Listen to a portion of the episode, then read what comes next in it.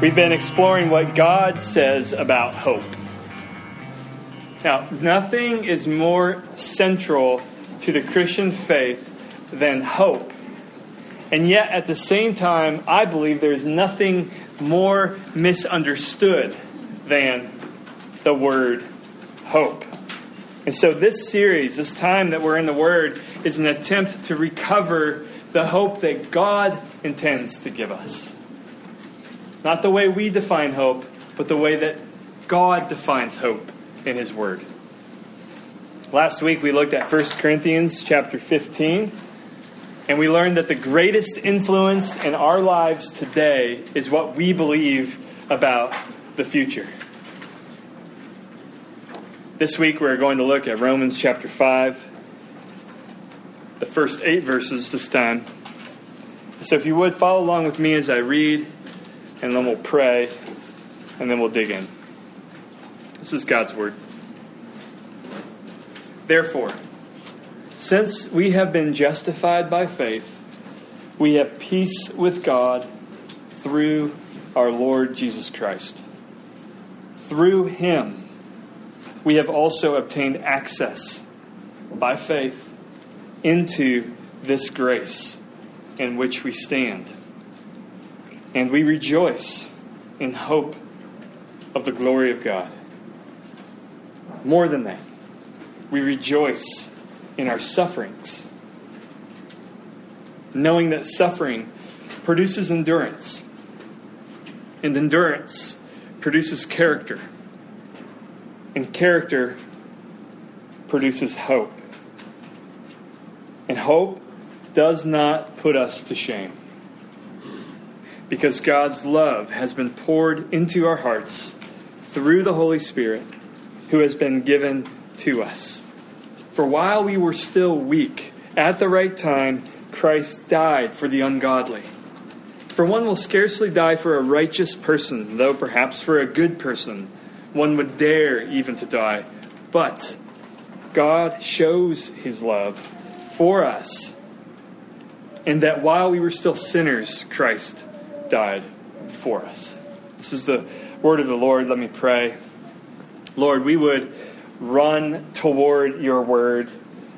We would run with your word this morning if you would enlarge our hearts. and make our hearts sensitive to you this morning. Shine a light, not just on your word this morning, but in our hearts so that we would be transformed by you. Holy Spirit, we ask you to move and to work as this word is proclaimed. In Jesus' name we pray. Amen. As some of you know, as you because you've been walking alongside me, my dad is battling cancer. And as people ask me how he's doing, I tend to say the same thing. I tend to say, well, he's learning to live scan to scan. And he has told me what living scan to scan feels like.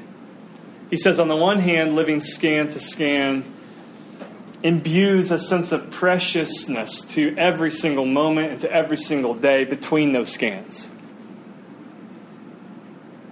But on the other hand, life between the scans can be scary, especially as the scan approaches. Because what does a scan do? What does a scan do? A scan is a mirror to reality, sometimes a reality that we do not want to face. A scan, in and of itself, doesn't do anything. It just tells us like it is, right? It tells it like it is. And so we don't really fear the scan so much as we fear what the scan will reveal. And I'm just sitting on the sidelines with my dad. But last Thursday, I could relate to this because all day I kept trying to ignore the scan. That was when he had his latest scan on Thursday. Like it would go away. And then Thursday morning, as I was praying, God, this is what God does when you're praying. He sometimes gently but firmly asks you some questions. And he was like, Joe, why are you afraid of the scan? It was, it's almost as if you would prefer a false scan, my beloved,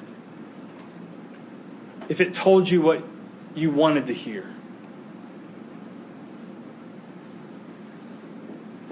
It's as if he was saying to me, Joe, embrace the scan and entrust me with it.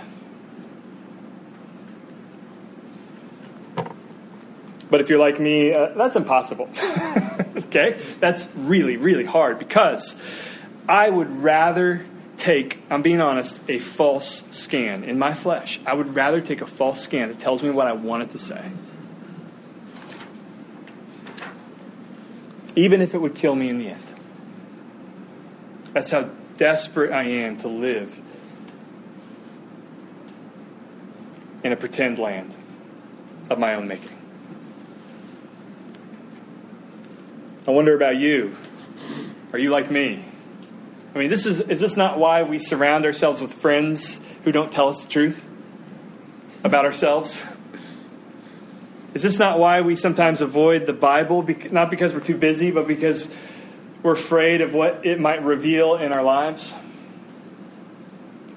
Is this not why we numb ourselves with what I call digital Novocaine? Did you know that the average person, is the average, opens their phone 110 times a day? Is this not why we do these things? Is this not why we do this? What are we doing? We are ignoring the scan, as it were, whatever that scan is for you. Instead of embracing reality and the truth about the world and our world, the truth about suffering and our sin, instead of embracing these realities, we play pretend.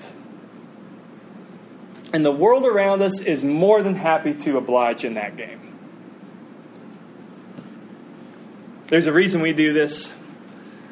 I think it's because we know that embracing the truth about our sin, embracing the truth about the world around us would bring us, if we did it, it would bring us to despair. And we're afraid. We're afraid of that. And so, my question this morning is Is it possible to embrace the scan without falling into despair? Yes. And the answer that God gives us is hope. Hope enables us to embrace the scan without falling into despair.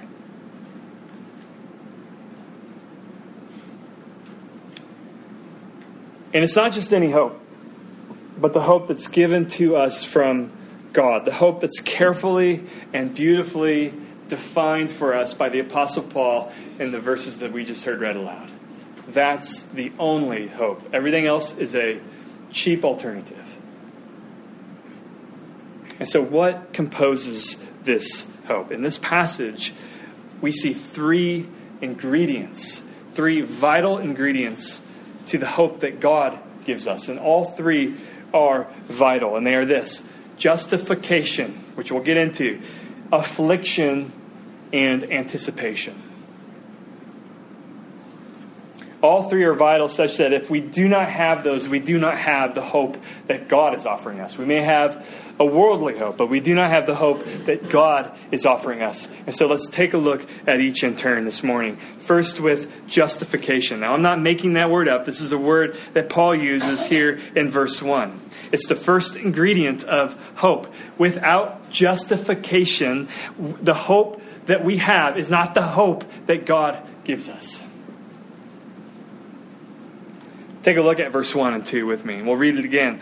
Paul says, Therefore, since we have been justified by faith, what follows is peace with God through the Lord Jesus Christ, and then through him we have also obtained access by faith into this grace in which we stand, and we rejoice in the hope of the glory of God. And so the first four chapters of Romans can be summarized by that first phrase that we encounter in verse 1. We have been justified by faith. That is Paul's summary of all that he had been argued before. And what that means, if you're, if you're interested, is that when we lay hold of Jesus, with empty hands of faith, that's the by faith part in that verse, we have peace through God, through our Lord Jesus Christ. Because why? Because we are justified.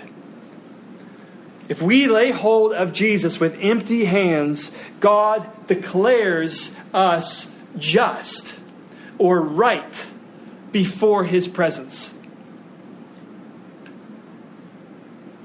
Now, we are sinners, and so God, for God to be able to declare us just or right before him and not be a complete liar requires two things. Somehow, his holy wrath and justice must be dealt with on account of our sin. And number two, we must live in beautiful obedience to God. Impossible. Unless we lay hold of what Jesus has done. And if we lay hold with empty, dirty, despicable, though they may be, hands of faith, we Church theologians have called this the great exchange. We exchange to Jesus our sins, and he exchanges to us his righteousness. So that those two qualifications, so that God can be both just and justifier, so that he can both maintain his holy nature and say to us without lying, You are just in my sight. You are right in my sight. For that to happen, we need Jesus' death in our place, and we need Jesus' life in our place.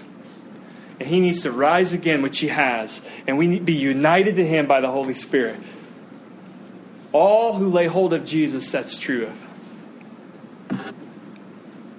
And if that's you, Paul says three things will happen in this passage peace with God.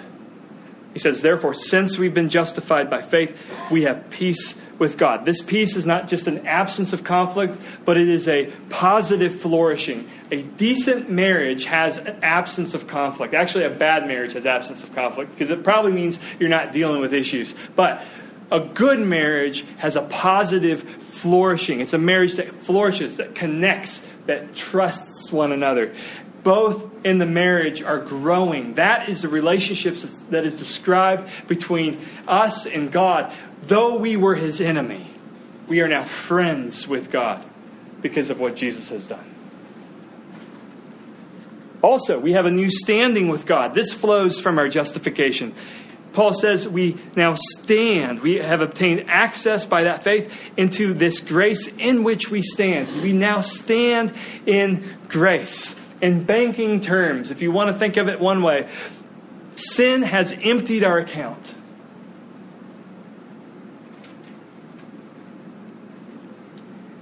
Jesus does not just pay our debt, which would make our account zero, but he deposits into our account all of his inheritance, all of his righteousness. So now we stand in that relationship with God. When God looks at you, He's not saying, "Oh, you screwed up. You better now get to get your account back to zero because you're in the red." Oh, I see you did that. See, I see that lustful thought. You're in the red. Get it back up to zero.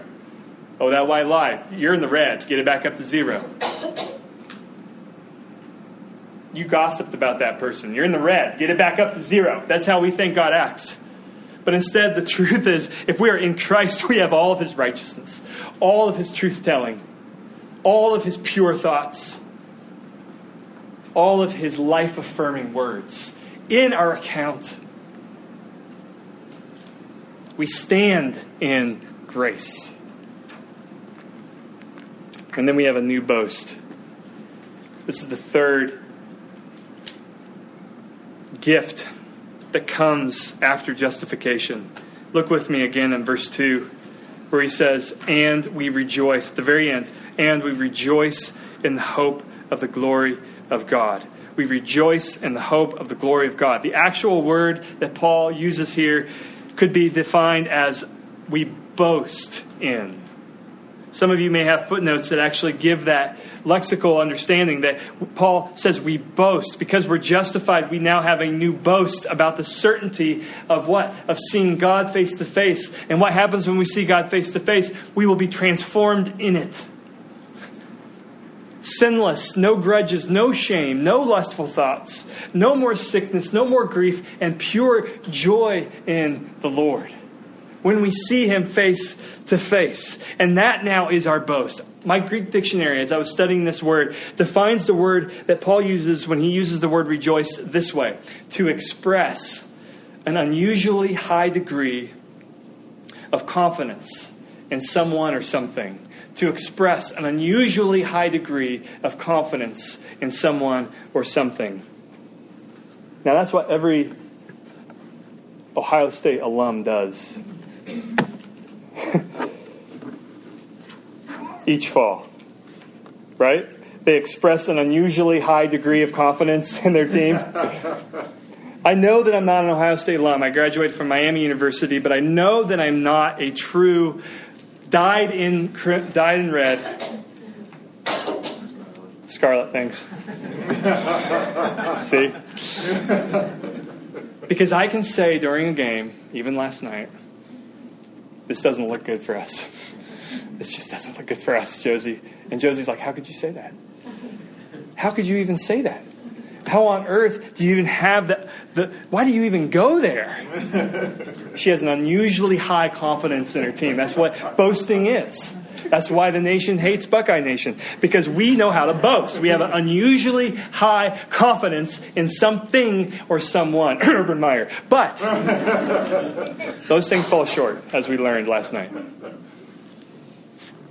Those who are justified have an unusually high degree of confidence that God will see us through.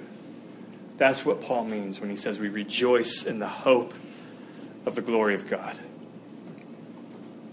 And that's our first ingredient of hope, it's justification. Without that declaration from God, you are right before my presence, not just at the judgment day, but right now, because you are in Christ.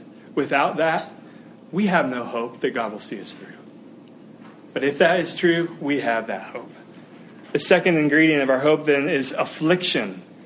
Justification first, affliction second. Without affliction, we do not have the hope that God is offering us. We may have a flimsy hope, but it's not the hope that God is offering us. Read 3 and 4 with me.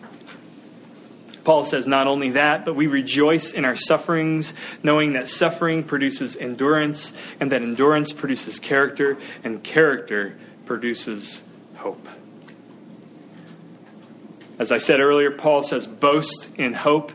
Here in verse 3, he says, not only that, but you can rejoice, in the same word there, or boast in something else. Your sufferings. As I was studying this, I just assumed that Paul was giving us two different boasts boast in your hope of glory and boast in your sufferings. Two different boasts. But as I studied it more, as I thought through it more and prayed through it more, I came to see Paul's logic. It's really just one boast from two different perspectives. Because hardship starts a spiritual chain reaction that results in supernatural hope. and so we can actually boast Christians look very differently at their sufferings than the rest of the world because we can look at our hardship and see through an invisible line to a strengthened hope. Which means we do not despair. Our afflictions lead or build up or comprise our hope and make it stronger. I read the story about John Chrysostom, who's a church father in the fourth century Apparently, he was brought before the empress of his day, and she threatened to banish him because of his preaching. And these are his words. He says, You cannot banish me, for this world is my Father's house. Apparently, she responded, But I will kill you. He responds, No, no, you cannot. For my life is hid with Christ in God. She says, I'll take away your treasures, your money. He says, No, you cannot, for my treasure is in heaven and my heart is there. It's not in my treasures. She says, But I'll drive you away from your friends and you will have no one left. And he says, No, you cannot, for I have a friend in heaven from whom you cannot separate me. I defy you, he says, for there is nothing you can do to harm me when you have peace with God, when you have a standing in grace, when you have been justified, when God says, You are mine, and there is nothing you can do to separate my love from you, when you have that, and when you not only have that, you know that, you are able, with Chrysostom, to draw the line from your present hardship to your future hope. We can embrace the scan, as it were. Because we know that whatever the scan in your life shows you, there is a line from it to a more solid hope about what's to come. There's a third and final ingredient of hope. It's called anticipation. Justification and affliction, but also anticipation. And this is our final verses, 5 through 8. Read along with me. And hope does not put us to shame because God's love has been poured into our hearts through the Holy Spirit who has been given to us. For while we were still weak, at the right time, Christ died for the ungodly. For one will scarcely die for a righteous person, though perhaps for a good person, one would dare even to die. But God shows his love for us in that while we were still sinners, Christ died for us. Friends, this is God making a guarantee to you. He is saying to you, if you place your hope in my future, it will be worth it. God is saying to you, if you place your hope in my future, it will be worth it. My future, God is saying, is not overhyped. You will not be humiliated. On that day, when the object of your hope arrives,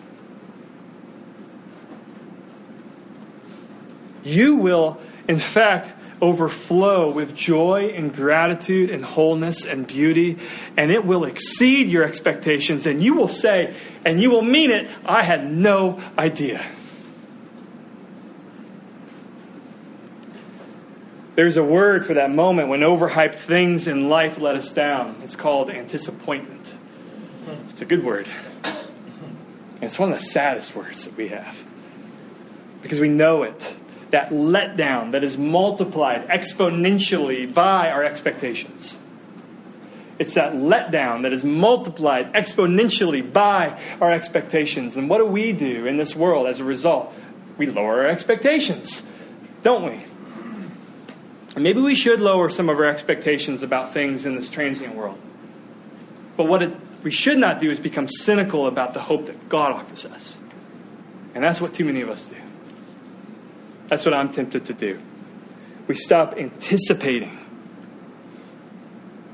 God's future. Well, Paul's saying that there's one hope, and it's this hope that will not let you down. In his words, he says, It will not put you to shame. You cannot overhype the hype of future glory. It is impossible to overhype this. And Paul gives us two proofs in this section. The first is God's felt love. God's felt love. Paul gets charismatic with us and it's a good thing. He says that you can bank your hope on God because your heart, the seat of your will, the seat of your desires, is now filled with God's love. That's his language. Verse 5. This hope's not going to disappoint you. Why? Because God's love has been poured into your hearts through the Holy Spirit. When I place my hand on my son's neck, gently but firmly, and I look at his eyes and I say, I love you, and I'm looking at them,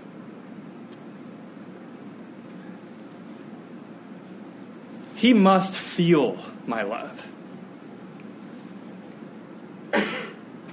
Because he lights up and he kind of shrinks away. Like, whoa.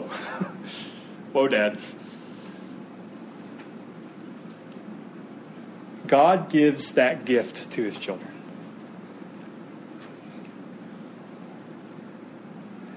If you haven't tasted that, ask God to give you that. And he will answer your prayer.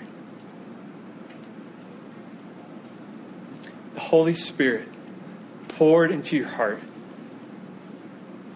convinces you in ways that go beyond our logic and our thinking, but into that place of our of the seat of who we are, convinces us of his love.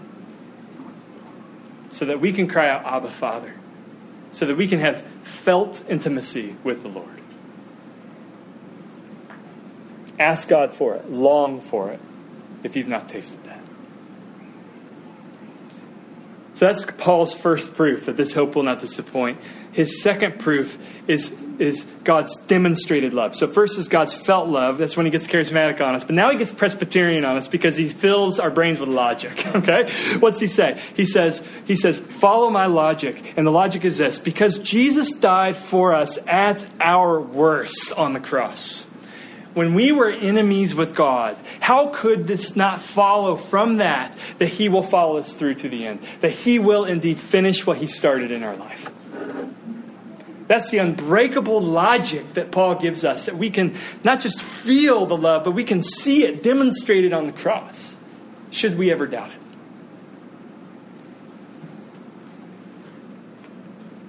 What happens is you start to feel and comprehend your anticipation growing for glory. It builds and builds and builds. How could it not? So don't let don't settle for less than what God is offering you in this passage. It's not a flimsy hope. It's not a flimsy hope. It's sturdy and there's hardship in it. But it's real and it's good.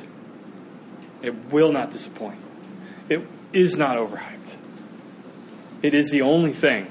I'm telling you, and I love you, it is the only thing in your life that will not disappoint.